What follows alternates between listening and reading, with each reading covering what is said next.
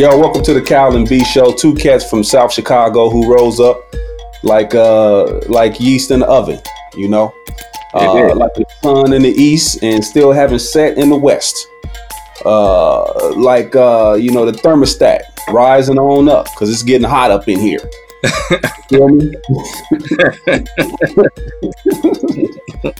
we got ATL Cal in Las Vegas B.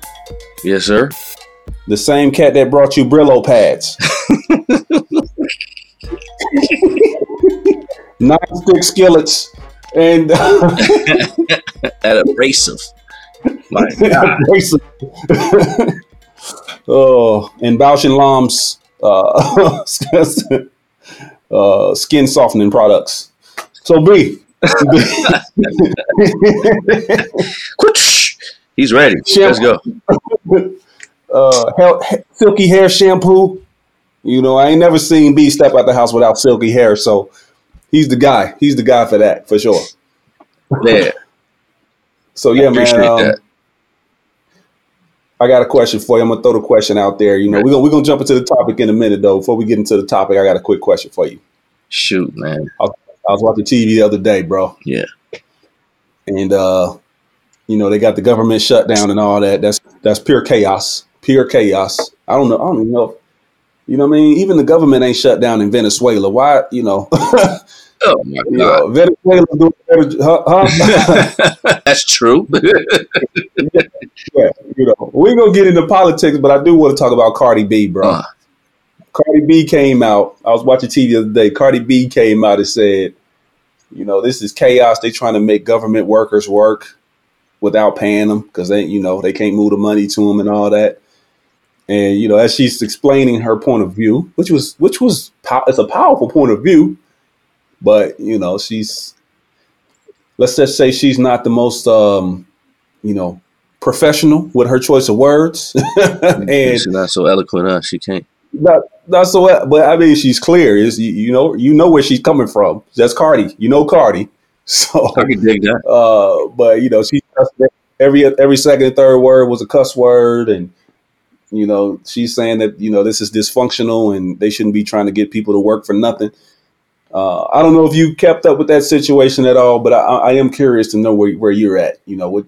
so- Nah, yeah. I, you know what? I have not. Um, but you know what? yeah. Anytime they people might not get their refund checks on time. I've seen that, you know, I've seen the shutdown and everything, and you know, honestly, obviously, you know, Trump is uh, holding holding America hostage at this point. Uh you oh. know, with, with with the whole, you know, build the wall or else type of uh, else? situation, you know, where you just gotta got you under the gun. But to me, this says this points to a bigger deal, and, and honestly, you know, I, uh, hats off and, and condolences to those who aren't being able to get paid and feed their families. That's you know, I don't care what it is, but honestly, they're printing money, you know, to Mm.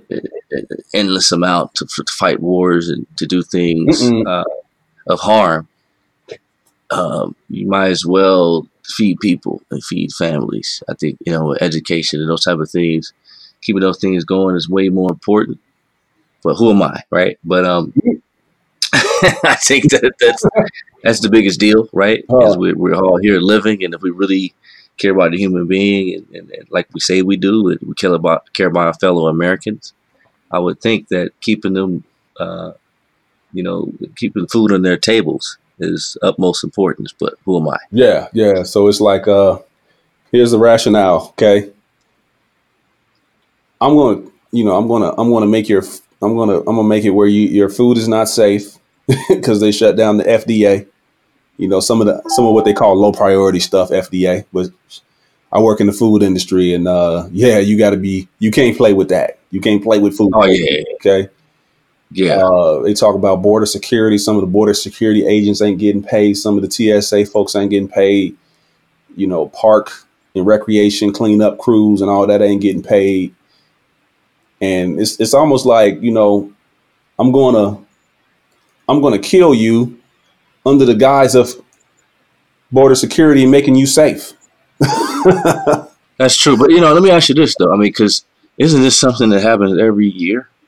Um, I, I think you know, you can you, you can change it. You can change what it's about, right? And what, what right, right, right. points are, but it pretty much is that way every year. That's a good plan. You know, uh, Cardi B said something about that. She was like, Obama did the same thing over healthcare. Yeah. You know, and she was like, but you know, it's not the same thing. Healthcare is different, border walls that. But I guess it, you know, really come down to what you're for and what you're against. if you like the idea or not. Uh, but yeah, I mean, it's a it's a trip, man, and it's a shame. I think it's yeah. kind of it's kind of a shame that our government got to resort to hurting the people to get stuff done, just to function. you know what I'm saying? Why why you gotta why you gotta why you why do people gotta be sacrificed? You know what I mean? Well, yeah, yeah, that's a big question. I can't even say that I'm in the know privy to that information, but I mean, I could, my theory is, you know, a lot of this is just uh, points of negotiation and leverage. Yeah, uh, I think you know when you when you politicize everything, you know, and this is definitely politicized in terms of you know what size you're on, what side you're on. Um, as far as do you want a wall, do you don't want a wall? Uh, right, right. You know these type of things. You know, it, it, and then the collateral damage that ensues. You know, once you don't get what you want, and you know, and the threat, the threat of the unknown, the threat of the unknown. I think ultimately, you know, like I said, these people they understand about psychology. They understand that people are going to, uh, you know, rightfully so, lose their mind when they think that hey, this person is irrational and and, and people not getting paid. But again, this happens every year. So what does that say about the government in terms of functionality? You know, function right and, and, and its ability to to forge ahead and keep you know the very basics going. I mean, because I can, like you said, you can guarantee that they just didn't have a lot of military people just leaving the post. You know, I mean, they just wasn't just leaving where they were at all of a sudden because that costs money as well, moving. So you can sit here and say, well, I mean, unless they're just dropping things, there's a cost regardless. So, yeah, the thing is, man, look who pays the price though for this shutdown. You know what I'm saying? Look who pays the price.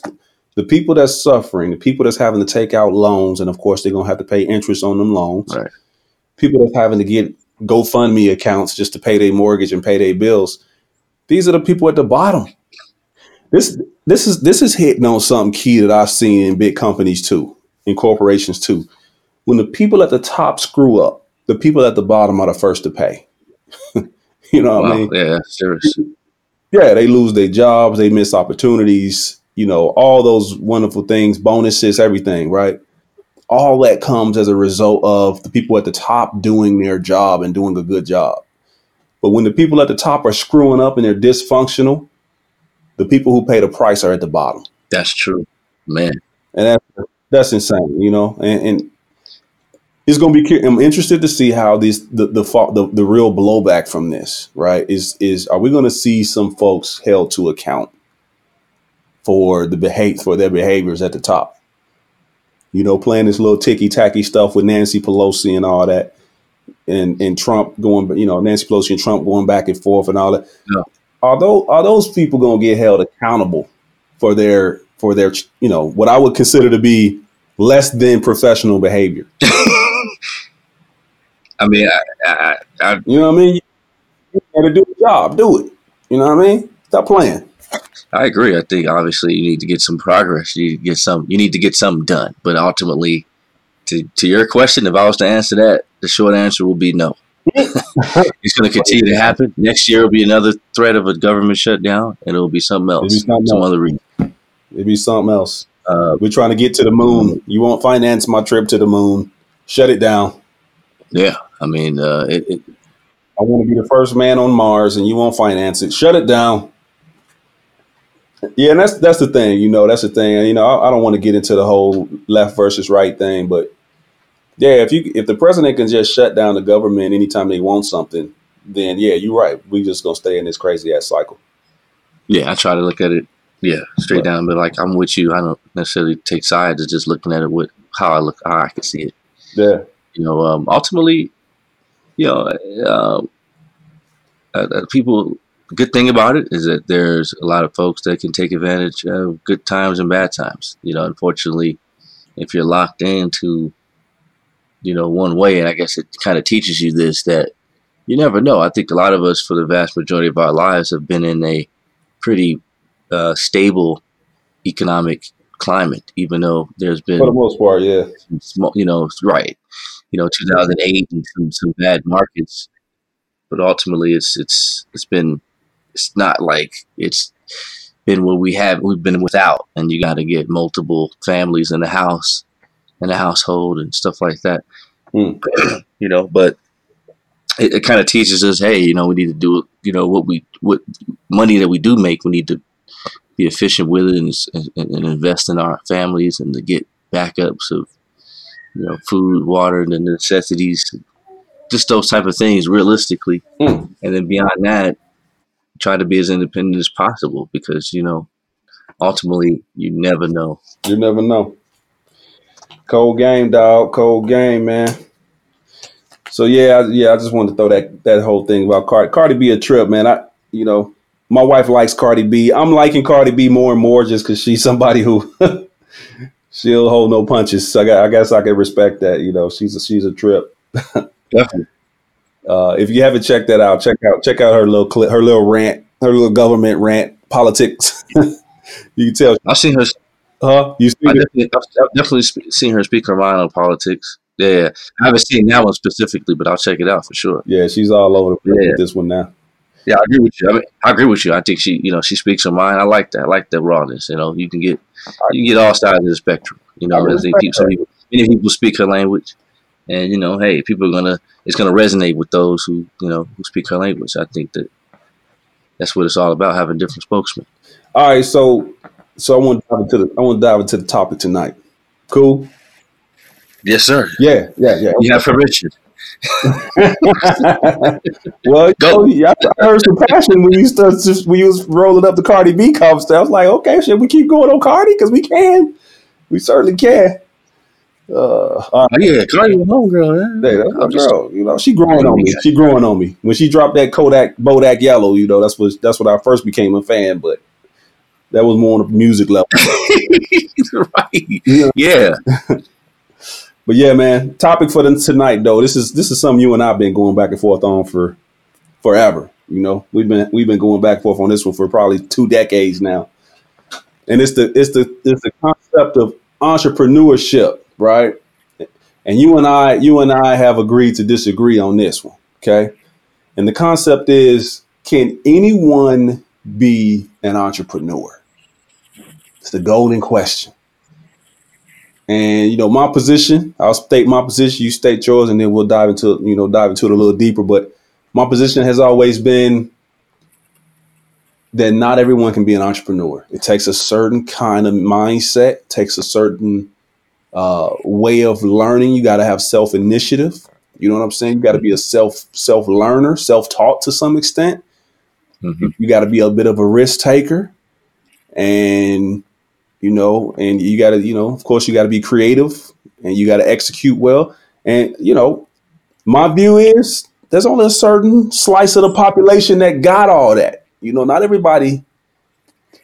If you go back uh, way back to the old days when everybody was a craftsman, and a farmer. I guess everybody was kind of an entrepreneur, but the world was so much simpler back then. I think I wasn't there. I'm just thinking. Okay. so, hey, tool in your right hand. Okay. Yeah, tool. You know, you, you got your hoe in one hand, and you know you you you chewing on the straw with the other hand. You feel me? you know, you, you're trying to hold the overalls up while you're doing all that. Okay, that was it. That was life. Mm. But I think in today, the modern world, you know, it's it's a little bit different. The game has changed. The game has changed, and I think it'd be tough for. I know. I know. Let's put it like this. I know some people, and I met some real smart, incredible, professional people who would never make it as an entrepreneur. They would step out and fall face face flat. That's my that's what my point. That's my point yeah. of view. But let me let me let's hear your point of view. Let's go ahead and make your case, and then we'll dive into some questions. I mean, yeah, I actually we're probably closer than what you might think. I mean, ultimately, it's just semantics, okay. right? You know what? Like when you're saying, can every can everybody do it? I think yes, anybody could do it without knowing their abilities. Mm. Now, some you know, let's not act like everybody was a finished product when they first started to get into to being an entrepreneur. You know, they had to grow into it. You know, it's part of yeah. things that you have to kind of seek within and, and get better with, from within. And some things you don't really know until you do it. And so, I mean, this is a you know this is a conversation I have with with many people hmm. actually on this, and it's I think when I look at it, it's just more like semantics. Like, okay, could everybody do it? Yes, everybody could do it with the following characteristics or the following skill sets. And like you said, you you have plenty of people out there that had the intelligence and, and the ability, and maybe even had economic, you know, financial wherewithal to do so. They just didn't have the desire. Maybe they didn't believe it themselves enough. And so, you know, there's there's there's a few things I've realized that you know, yeah, you don't have to be the most intelligent. You don't have to be the most driven. You don't even have to be the most, you know, um, what do you call that? Professional. You know, where you're able to uh, cross the T's and dot the I's, and you know, and, and be so clear cut. You, you know, to me, it's just about being opportunist and about being having a belief in yourself and understanding. Okay, I'm gonna fail. So uh, you know, I mean, I guess if you could work out and just like you know, not everybody has like a great physique, right? When you walk around and see them, everybody could get into shape theoretically, right? Everybody could pick up a, a weight and, and lift. Obviously, genetics and all of that. But when we when you talk about levels, right? You got a basic level, and you got you know elite level entrepreneurs as well. You know, you got people out there that could put together a few operations and make some money. And sometimes it doesn't take that. You know, it's really a red fish, blue fish type of operation, but it might still make some money. Yeah, yeah, I, I see your point. At a level of success. So, I mean, you know, it, it, just depends on where you're at. Yeah. And how you think about it, and, and what you know, some things are right there in front of you, and it's just a uh, a, a, a, pen to pad type situation. Like, okay, well, instead of instead of letting this money fly past my face, I'll grab it. Ooh, stick your neck out there. You know, say, okay, this is an option I could sell, flip. It's coming past me anyway. Let me just get possession of it while it's in front of me or whatever, you know, those type of things. Stick your neck out and grab it with your teeth. That's what you got to do. You know, see, you already got. well, stick it. Most will say, I can't stick my neck out. I don't like it. It's too long. It's too, long. It's too short. My neck's too short. I can't stick it out. I'm not gonna do it. oh my god. You know. but you know what? The, you know what I can say for sure is true is just about everybody I've talked to has expressed some interest in being an entrepreneur. You know what I mean? So I, th- I think it's something mm-hmm. that's I don't know if it's because it's been glamorized as of late. You know, it's it's fashionable to be an entrepreneur now, but you know, I talk to a lot of po- folks in inside of corporate America, outside, you know, and, and just about everybody everybody glamour everybody dreams of being an entrepreneur but but i just haven't seen a lot of people step off and do it. I've seen a very small slice, and that that's not that's not to say you know they're they, they're not able. I guess it's just just to say they're not willing. You know what I mean? They're not willing to leave that comfort that that that that comfortable sit setup they got and you know risk losing everything. And a lot of them have built up some real some real high profiles for themselves. They got a lot to lose. They got a you know big mortgage, three thousand dollars a month. That's true. you know, luxury cars. Uh-huh. You know, they got you know this this wardrobe, and you know maybe maybe got a spouse that's not very uh, financially uh, responsible. You know, kids who who who want to spend a lot and don't have a lot of self discipline around not spending and being frugal and you know financially responsible. Right, right. That's a big, huge deal. They sort of built, built up this this life that's based on high spending and high consumption, and you know they just can't. They they they're sort of trapped in in in, in a situation where they got to make a certain salary, and if they fall below that for even just a few months, they'll find themselves in a horrible in a horrible situation. Life quality of life is real unstable.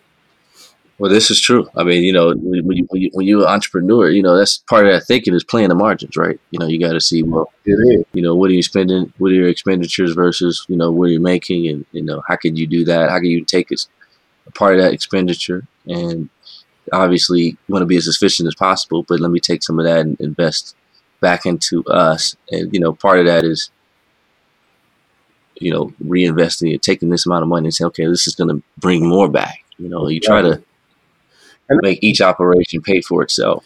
And that's the thing about being an entrepreneur is when you're an entrepreneur, you're not managing a P&L or profit and loss statement for a company. Your profit and loss statement is your personal money. Yeah, It's your bank. It's your money. It's your bank account. It, you know, you're not waiting on the salary every week, every two weeks, every month. You know, your P and L is is you waking up and grinding and make and closing your next deal. And if that deal don't come, you know, uh, you at a real risk of hitting zero or hitting negative. I mean, yeah, You know, yeah, that's just the reality of it. And um, if you're not willing to to take that risk, but at the other on the other end of the spectrum, other side of the coin, is the sky's the limit for you. You know, uh, if you did a and I've read books on this. I read this book called The Millionaire Next Door, one of my favorite books actually. Mhm. Millionaire Next Door, right? And I think that's another one, Millionaire Mindset or something like that. Mhm. Maybe yeah, I have, to, I have to look that up. But Millionaire Next Door is one of my favorite, right? Mm, and it, it did a survey of millionaires across the United States. Okay. Maybe beyond the United States, but certainly across the United States. And you know what it found whoa, that is a overwhelming percentage of millionaires are entrepreneurs. mm, So the so the path to being a millionaire is not the corporate route. If you're really serious about being a millionaire, if you understand the implications of that and what's at stake, and you know you got to get them M's, you need to be an entrepreneur. You need to figure out how to make it work. I thought that was cold. yeah, that is A cool, cold, cold, little, man. cold little fact there. Seriously, I mean, when, when it tells you that, and you can see the math on that, I mean, it makes it yeah that much more easier to say, you know what, let me find something, let me figure out where where, where my next step is, and you know, Let me find Yeah. something. Let me follow my face. You know, I, I'm gonna try. I'm gonna try it. I'm gonna follow my face. Just be ready for that. But just know that that falling on your face is part of it. And and and, and the bigger you fail, the sweeter success tastes afterward. When you when you climb out when you climb out of it, hmm the sweeter the sweeter it tastes. Ooh wee, nice juicy ripe melons. he's selling fruit, boy. Gosh, he ready. Ooh wee. Hey, you ever have them grapes like them dark red, dark purple grapes that you know? I mean, they're nice and firm still, but when you throw them in and you chew them, and the juice just busts out, and the juice is He just explode on him. Oh my god! Yes, just explode on you, bro. It just covers the whole inside of your mouth, and it's it's just so sweet and, and delicious. I do recall. I do recall that one. I'm about to go get me some of them tonight, dog. Oh, that's that's that's the taste of success right there. You just bust one juicy one, right? Mm, bam. Oh, Man, he gonna make me go, man, he gonna make me go to the farmer's market, boy. Raid that that bad boy. oh. I've had that with some good strawberries too. Boy, get one of the juicy, ripe strawberries. You know, just before they start going a little south on you. You ain't lying, boy. I swear. Mm, just mm, bite down on that boy. Whoo, the juices just, you know, just explode out on you. You don't know. You don't even know what to do. You don't even know what to do. Boy, I tell you, they, All right, be, they be slanging them. Oh, that's not that's a business right there. Just get you some of them strawberries and pop them off. You know, you know, word of mouth is powerful for marketing. Word of mouth. But we just talking about the one, you know, the uh, Japanese uh, st- uh, strawberries. They're known for for strawberries. Uh, Is that right? strawberries, and a Korean company came and basically, you know, took their recipe. What? Me and Ika was just talking about that. Yeah, it was crazy. Really? Okay. Yeah. Yeah, it was. It's like they went and they just, you know, took it back and tested it and made a, a similar, similar uh, recipe for it. And basically, just Mhm. took you know took the rights for it. They pretty much almost took uh, the market from them. Man, I forgot the name of the company. I probably I probably shouldn't even talk about them anyway. But it's crazy though. I mean, mm. just the whole how the, how competitive the game is. You know, they still good, but you know, yeah, somebody might swoop up and get your recipe now. Well, man, let me know if you get a batch of those, bro. Let me know if you get a batch. You know, I can get to Vegas for a hundred dollars round trip Southwest. To, from oh, you on? Oh, you on one? Huh? Okay, I'm on one, bro. I'm yeah. We've been talking about grapes and strawberries, bro. I got to get. I got to get a little bit of that, bro. So, uh, let me ask you a question, though, B. When did you first realize that entrepreneur was the path for you? When, when did you when did you realize that you needed to be or was it a I want to be an entrepreneur or I need to be an entrepreneur? And when did that click in your mind? I think when I moved to LA and I started to see so many, you know, young folks doing what they want to do, you know, uh, had control of their time, having good fun, uh, at the same time being productive and, you know, uh, making good money. And I, I realized it, it didn't, you know, success didn't come in the same size, you know, or the same shape or the same situation and, and cookie cutter success, huh? Yeah, I mean, you know, I just realized that it was, it, you know, if, if whatever I wanted to do, I could I could form that, I could formulate that, I could build that, and I, I wanted that. I, yeah. You know, I definitely wanted that. Now, uh, to me, you know, obviously I wasn't there that I wasn't there yet, but it, it basically gave me something more of a, a goal to set. Like, hey, I want to get like this cat right here. You know, you got a nice car. You know, it wasn't just all Dang. material, but it was just like the, the when you when you really look at yourself and you say, okay, this is where I want to be at. You know. So I know you saw, you know, in South Chicago. I know you saw the dope dealers. You know, the D boys. They were young, making money, having fun too. You know, what was the difference that you saw from that in Chicago, and then when you went out to LA and you saw saw young cats getting money, having fun? What was the difference for you that made it click that you know you could you could do things differently as well? It was clean. It was clean legal money. You know, first of all, I mean, you know, it was it was a situation where they was able to, you know, do it cleanly. It wasn't like they were trying to finesse the system. It was just their finesse the system, quote unquote, was trying to figure out where they were at, what skills they had, what access they had, what resources they had, and they took advantage of it. And I felt like, mm.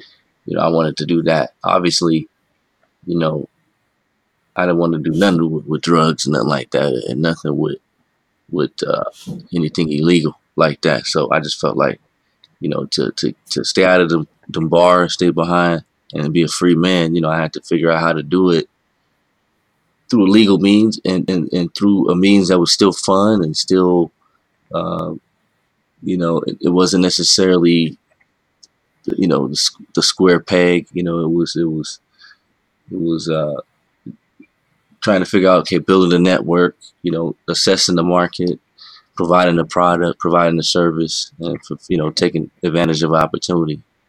And that's what they were doing. That's an interesting call, man. You know, that's something you see in Atlanta too, especially with Africa. You see a lot of affluent African Americans in Atlanta. That was one of the things I was most surprised about when I moved here. Is you see you see uh, this is a place where African Americans can come in, set up shop, and do pretty well for themselves. Yeah, yeah. If if you got a good idea, if you're a professional, you can carry you carry yourself well. You know, you can yeah, you can really set up a nice situation for yourself and and not feel out of place. That was one of the things that I, I, noticed just just because I've lived in some real let's just call it I lived in some real Republican places. you know, and you know that it, that's the road. There's nothing wrong with that. You know, I love all people. I love all people. Uh-huh.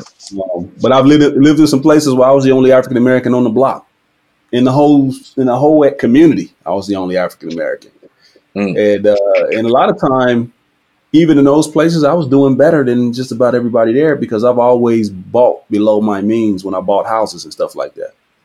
Oh, that's dope. So while everybody else was buying at their means, I was I was maybe making more than them, but buying below my means because because to the same point, I always knew that I needed to be able to put a certain chunk of my income in keeping my side hustle going. That's huge. So when I think about the question, you know, when did I feel like I needed to be an entrepreneur or when did I want to become one? To be honest, I never wanted to be nothing else. Mm, From uh, that's powerful though. Man, for real. yeah, How many people from know I, that? I never wanted to be nothing else. Um, from age nine, Wow. from, from age seven, you know, I was shooting dice in the in the hallways. In, in, in grade school, middle school, I was shooting dice, trying to stack a few more. We used to play uh, Big Bank Take Little. Did y'all play that? Big Bank Take Little Bank. Yes, yes, sir. You know. So I kept me a wad of singles in my pocket. You know, I was ready. I was ready because these cats will pull it on me. They'll try, you know, they'll try to catch me when I was broke or something and try to pull it on me. At all times. Nah, I got to keep some. Sta- I got to keep some cash in my pocket. My pockets got to be lined, smelling minty. Had his own dice.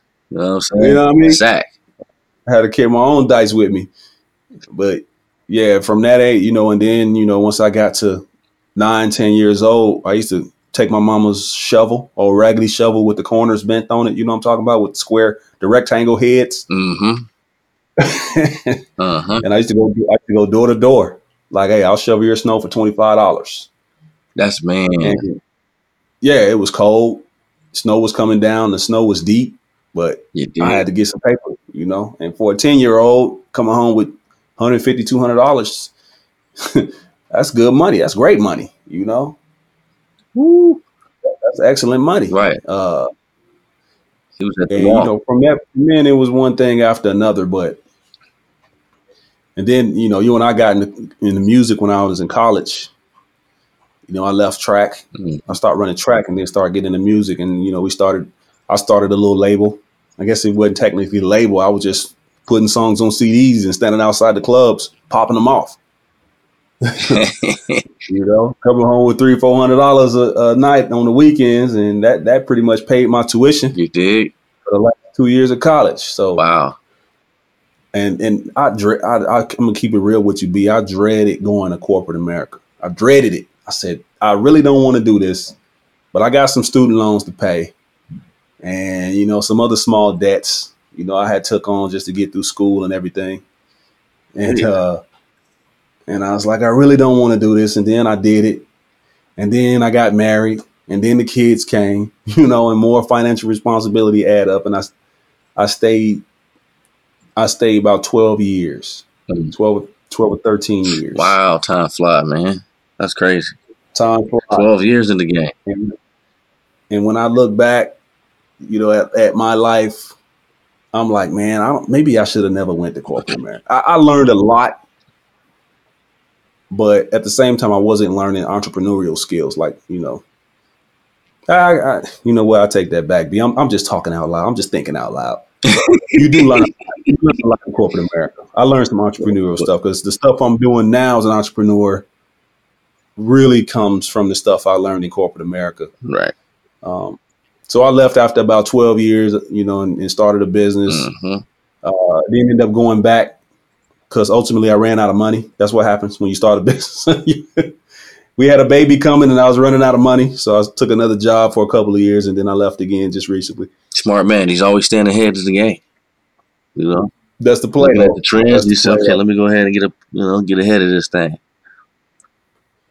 But yeah, I mean, you you're not gonna really you're not gonna be a super you're not gonna be super financially successful working for somebody else. You gotta be you gotta be an entrepreneur.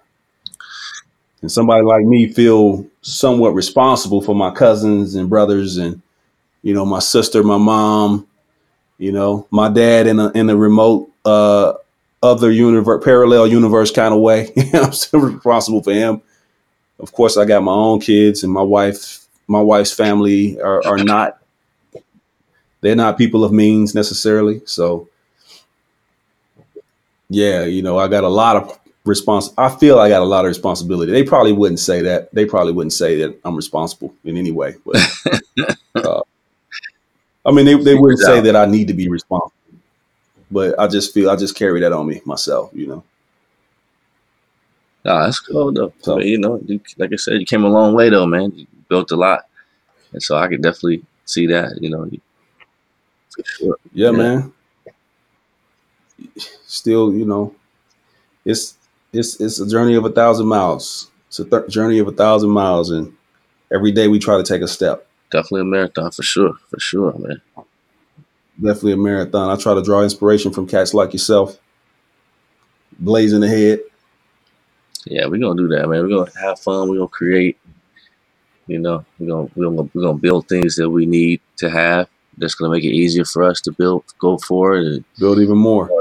I'm all about resources and tools to get where we need to go. Yeah, man. You know, whether it's what we need to go or help others to get where they need to go. Um, I think it all makes us more attractive, makes us, you know, that much more of a pillar in society.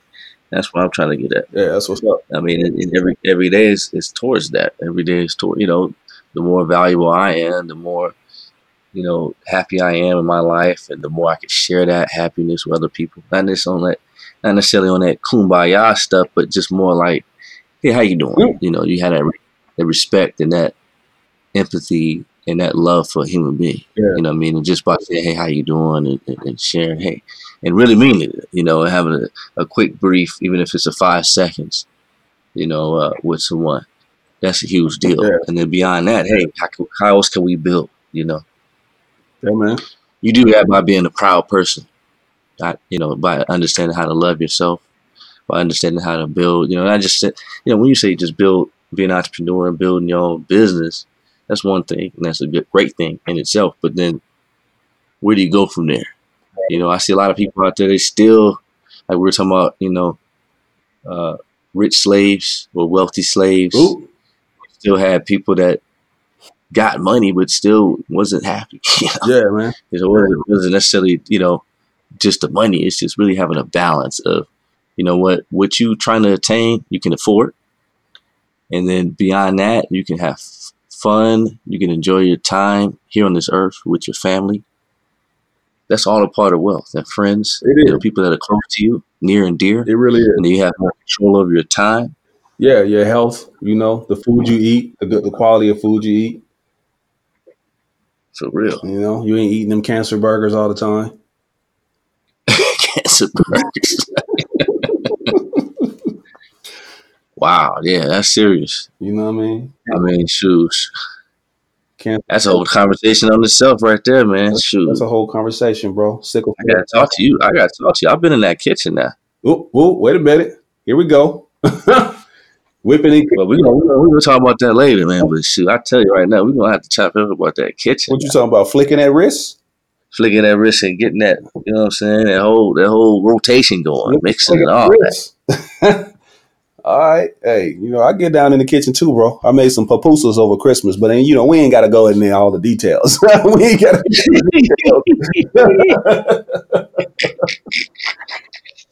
Oh my god!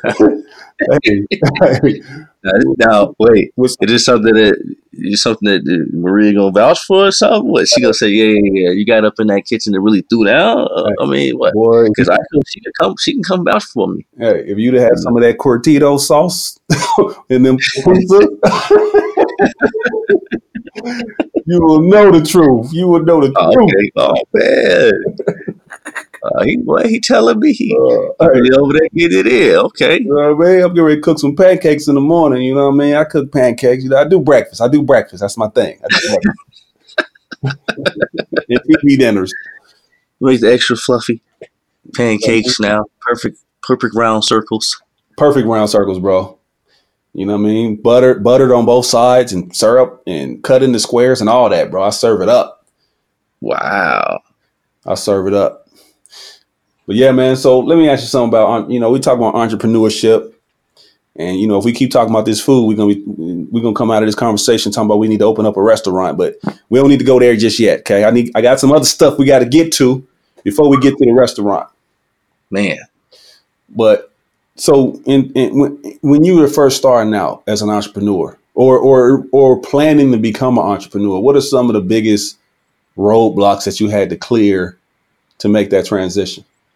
And how did you clear them? I think it was just really just, you know, um, trying to set a schedule. I think the biggest thing was having the job and then doing any entrepreneurial aspirations, fulfilling that around my job. You know, right? Building anything, building operations around that. You know, be any whether it's uh, you know research and development or if it was just you know the execution of said plans. So you had a how did I how did I schedule that around that? And I think once I figured that out, you know, uh, gave myself a certain plan of attack. You know, usually try to focus on the greatest amount of impact with what I could do at the time and what was realistic within a certain period of time. So if I had three hours a day, I'll see what I could, I could do with three hours a day and got it done. And so I built a certain, I built a certain plan and came forward to it and then, you know, build a schedule around that. Hmm. And I think now I was able to fit working a, working a job and then being able to go forward on my entrepreneurial plans. That's dope. Uh, I think the second one was, you know, was was paying the bills, right, and making sure that within those steps, I was still paying the bills, and, and more so because then I st- I had to uh, obviously invest in, you know, entrepreneurial plans. So, um, and I think to make that last real transition really from job to business, you know, and, having, you know, being in full entrepreneurial spirit, you know, where that's my life. I think I had to kind of build my life around the commission, around the art of a deal, really with, you know, figuring out where I stood in the deal, budgeting myself in a deal, making sure I was paid. I think once I started to take that initiative to be a part of that and or build it myself and present that to others, I think that's when I kind of got into full entrepreneurial mode where that's just all I do. Mm. So let me get this straight. You you leverage the ancient powers of the full time side hustle. I'm sorry. He's like, you did. Uh, you did none of that, did you? I didn't. I don't know why. I don't know why it was, it was kind of blinked out right there. Stop it in. All right, yeah. all right, all right. So I, I, my question though is, did were you were you making money on the side? Were you already at a good revenue stream on the side before you left your your full time grind? Yes, you know I set a number which would you know pay for, basically pay for bare necessities, uh, pay for everything I needed to pay for to keep life going, to keep us rolling forward and I think once I hit that number, you know, I was confident I could hit that number on a consistent basis. Then I was off.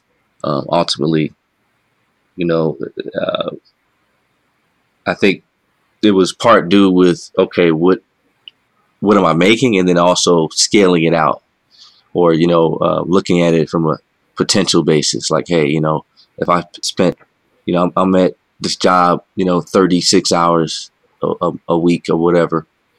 Um, then I started to scale it down to 24. Then I started to scale it down to 12. You know, I was able to get it to bare minimum that I could work at that job, and then I was able to get off. You know, go from there. But you know, beyond that was I could look at the potential I could make too with if I spent more time doing my hustle and doing my business, then I could, you know, so it was part what I was making and part potential. I guess what I'm saying.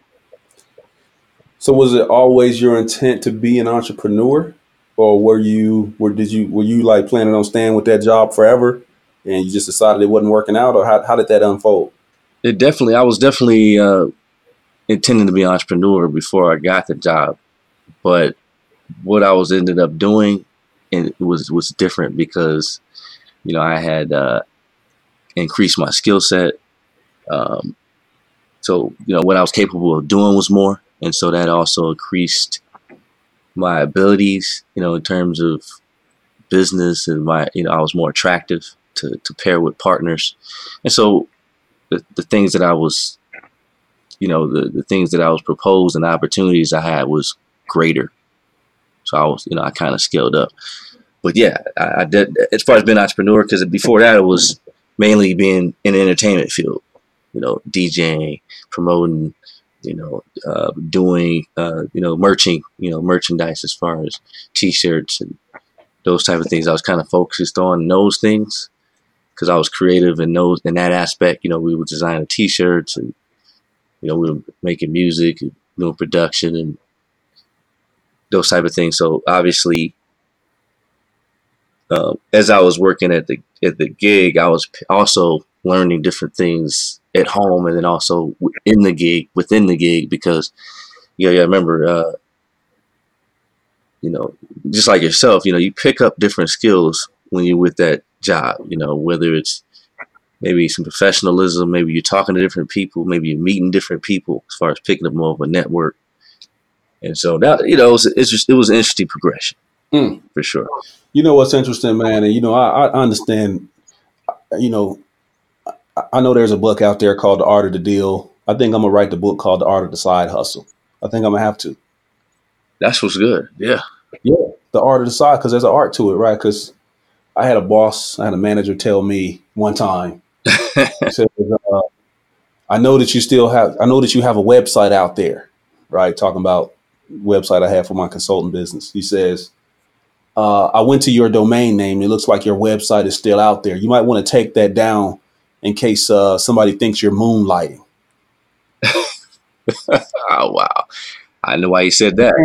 Wow. I was taken I was taken aback, bro. I was taken aback. I was offended on multiple levels. You did. You know? Wow. I understand why. Society, huh? I understand why. That's crazy. Because in my mind I was thinking like, okay, why do you give a damn what I do with my free time? Absolutely. Why do you give a damn? That's the first thing that that's the first thing that pops in your head, right? that was the first thing that popped in my head. Like, what I do when I leave this office or when I clock out is my damn business and none of yours. So, so let me get this straight. You want to you want to control my time for eight to ten hours all day long, business hours, but you also want to control my time when I go home, what I can and can't do with my time, right? Oh, absolutely. It's, yeah, at that point, it's like you want complete ownership of people's lives. And not it's not that you don't want me to it's not that you want me to come in there and get results because that's not the problem at all. Problem is you want me to, you know, of course you want me to get results, but you also want you want me to be completely and absolutely financially dependent on you. There you go. Bingo. You know, no leverage right there. they don't want you to have no leverage. They don't want you to have no leverage. So to to some extent, I, I don't know if all companies are like this, and not all bosses are like this. To a certain degree, but you almost gotta you almost gotta have your side hustle on on a low low. You know, you gotta have a little down low side hustle. You gotta be creeping on a side hustle, bro. That's definitely true. I mean, you know what? I think there's a balance, right? Because see, we were talking about this before. I think me you had this conversation. I've had, yeah. I've had some great experiences, and, and I've seen a, a, great results in terms of getting paid more. If I if they knew I had other opportunities, because you know they have to teach you a little better. Mm, so it's it's ebb and flow with yeah. The manager might not want you to do that because they're trying to keep control over you know keep a, a heavy hand over you you know in terms of hey you know what they want to you know what they're saying has a, a greater effect to you like hey well you're going to get in line what, what we want to tell you. But ultimately, you know, if they need you and you're irreplaceable, they can they're always afraid of you leaving. That you do have another opportunity. So yeah, of course they want to crush that cub. They want to crush that hyena cub before it gets adult and is you know you know they want to make sure that no competitors out there you know and, and, there's no one to compete for the time and and and, and uh, and the influence over you. And you know, I think ultimately yeah, every every company is kind of like that eh, to a certain degree. I, I think even even yourself, even myself, will probably be guilty of it to a certain level. I think I, am okay with someone progressing if they felt if I felt like hey they was going to progress somewhere else. I, hey, I'll just have to find and develop someone else. But ultimately, that's going to put you right. You know, if they're irreplaceable, you got to take care of your people. You know, so that's what it comes down to. You gotta take care of your people. Yeah. And, and you know, that type of behavior discourages entrepreneurship. it almost makes you afraid to be an. It makes you afraid to lead a company. And do and do follow your dreams. That's man, that's crazy. A, that's real stuff. You is hitting on something, bro. It's hitting on that. It's hitting on that that cultural aspect of you got a job, you got a steady mm-hmm. income. Of course, you can't just not have that income anymore. You know, you need it. And then if they find out that you're doing something on the side, you're making some money. How dare you? How dare Man, you? For real, you're arrogant. How you have the audacity to diversify your income? It's like, oh, put this in perspective, bro. They got you in there to help them manage their business and make their business more successful. But they don't want you engaged in any behaviors that's actually good business. that's a good it's diversifying your income is a good business practice. In fact, that company has many revenue streams. I'm sure they do, right. They have many revenue streams, but they don't want you having any. They only want you having one. For real.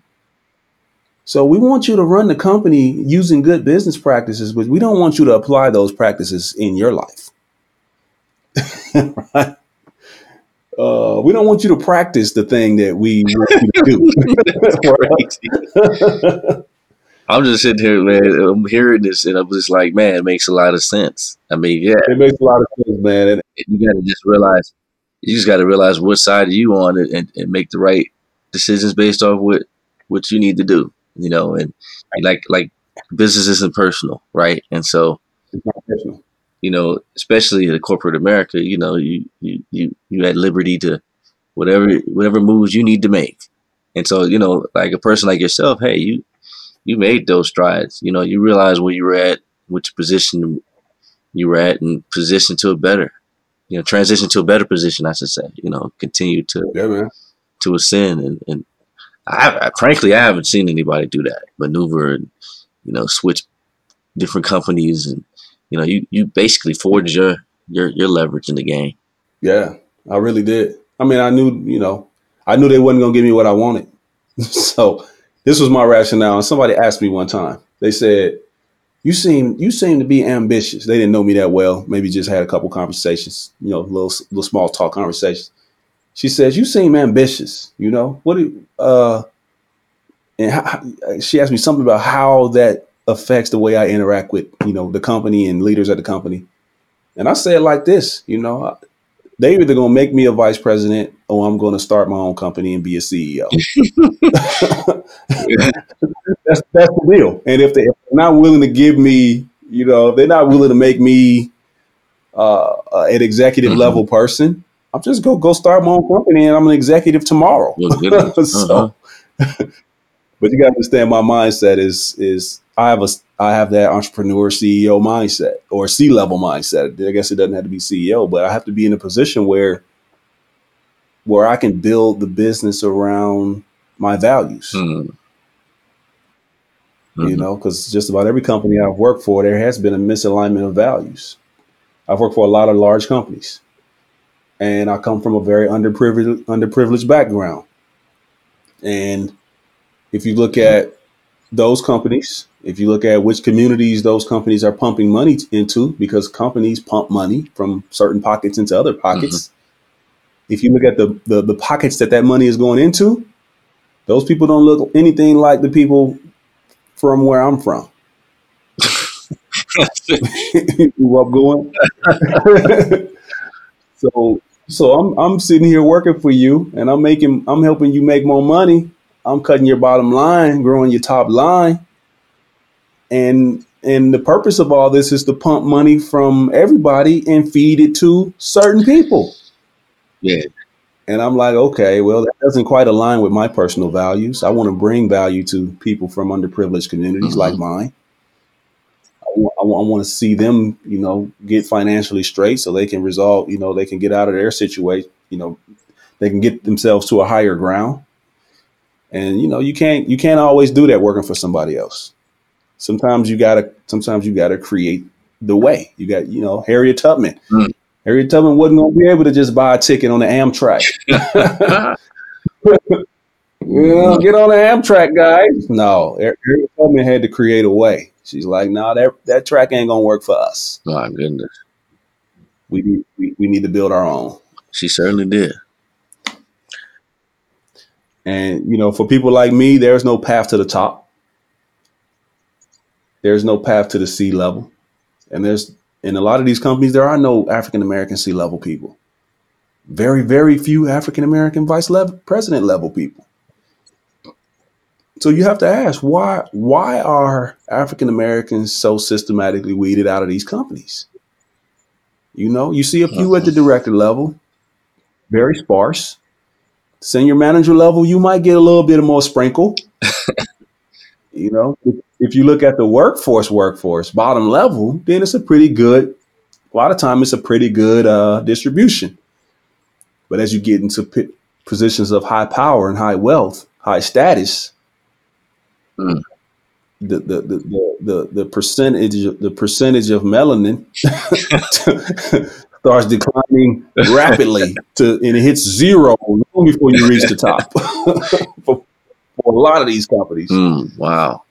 Yeah, I mean, certainly certainly seems like it, man. I mean, so it's like I definitely have uh, have seen the difference myself. Yeah. It's huge disparity. Yeah. What's really the deal? Huge disparity. I mean, we we ran a a project out in Phoenix, and you know, it was it was primarily maybe a 2,500 people uh, construction site with uh, it was let's call it a, it was a hotel renovation, uh, resort renovation, and and so there was uh, contractors for any, any and everything out there, and so we had uh, to run the furniture, new, new furniture coming in, old furniture coming out. So we had to pretty much run that in and out of the warehouse. But long story short, you know, um, I, I expect, especially my age group, maybe there's not many people in the position that I was in. Hmm. There was literally no one that could fire me, you know, and so, you know, and and and, and again, it was it was like people that I was running into. The only people I saw of color at all, okay, were all in work working in labor level jobs. Exactly. Nothing in management and up. You know, obviously, management managers were getting were getting ridden and, and drove into the ground. You know, um, so they weren't necessarily much of a better level, but you didn't even even see black managers or Hispanic or Asian or you know. And so it was it was definitely interesting just in, and just in that. Um, this is a multi million dollar deal. This is over what three hundred million dollar uh, project. Mm. I'm sure it went well over budget, even you know. So it was a lot of money right. being cut here. Um, Man, so, yeah, and that's not a that's not the exception, bro. That's the rule. That's not the exception. That's the rule. And you see that you go down to Fortune 100. I pretty much it's just a lot of American companies are, are, are, are like that, and I don't know, man. Somebody got to do something about it. And you know, I, I you, an individual can't fix a culture from the inside. You almost got to force their hand from the outside because they'll fire they'll fire you before they let you make them uncomfortable. That's true. So That's you got to get to where they can't fire you, and you force their hand. You know, but yeah, man, we that's a whole nother podcast. We can jump into that. It sure know. is. that sure is. Well, that's several podcasts. Well, that's several. Uh, uh, yeah, we need to go and close this one out, man. You got any any last thoughts before we go and wrap this one up, homie? No, I, I think, uh, yeah, I, I think we pretty much hit it all. I mean, you know, what I would say is you know, just through it all, I, I just learned to trust my ability to mm. To, to work on it, to work on a deal and follow a deal and realize, okay, that's that deal is going to pay me. I think, you know, too often we kind of get set with, we feel that a job is more, you know, consistent, and I think a deal is more consistent. I can make more deals. I can make a deal every day. I don't have to wait ooh, ooh. to get paid every week or every two weeks or every month. I can get paid daily, you know. And so once, cool. once I realized that, I got more into, get used to, okay, let me get on my own payment structure and, and you know, and payment schedule. And, and, I think the rest was history. I never went back because it just makes so much more sense. That's cool. Yeah, man. On that note, let's go and wrap it up, bro. You got ATL Cal and Las Vegas B. Yes, sir. Signing out. The cat that brought you uh, uh, big big pins, uh, Kroger shopping bags, and uh, and masking tape, where you can paint without smudging the lines. crisp, crisp colors. Okay. All right, man. I'll catch up with you though. I appreciate your time, B. Yes, sir. Like always, man. Let's get Once again, next weekend we out. out.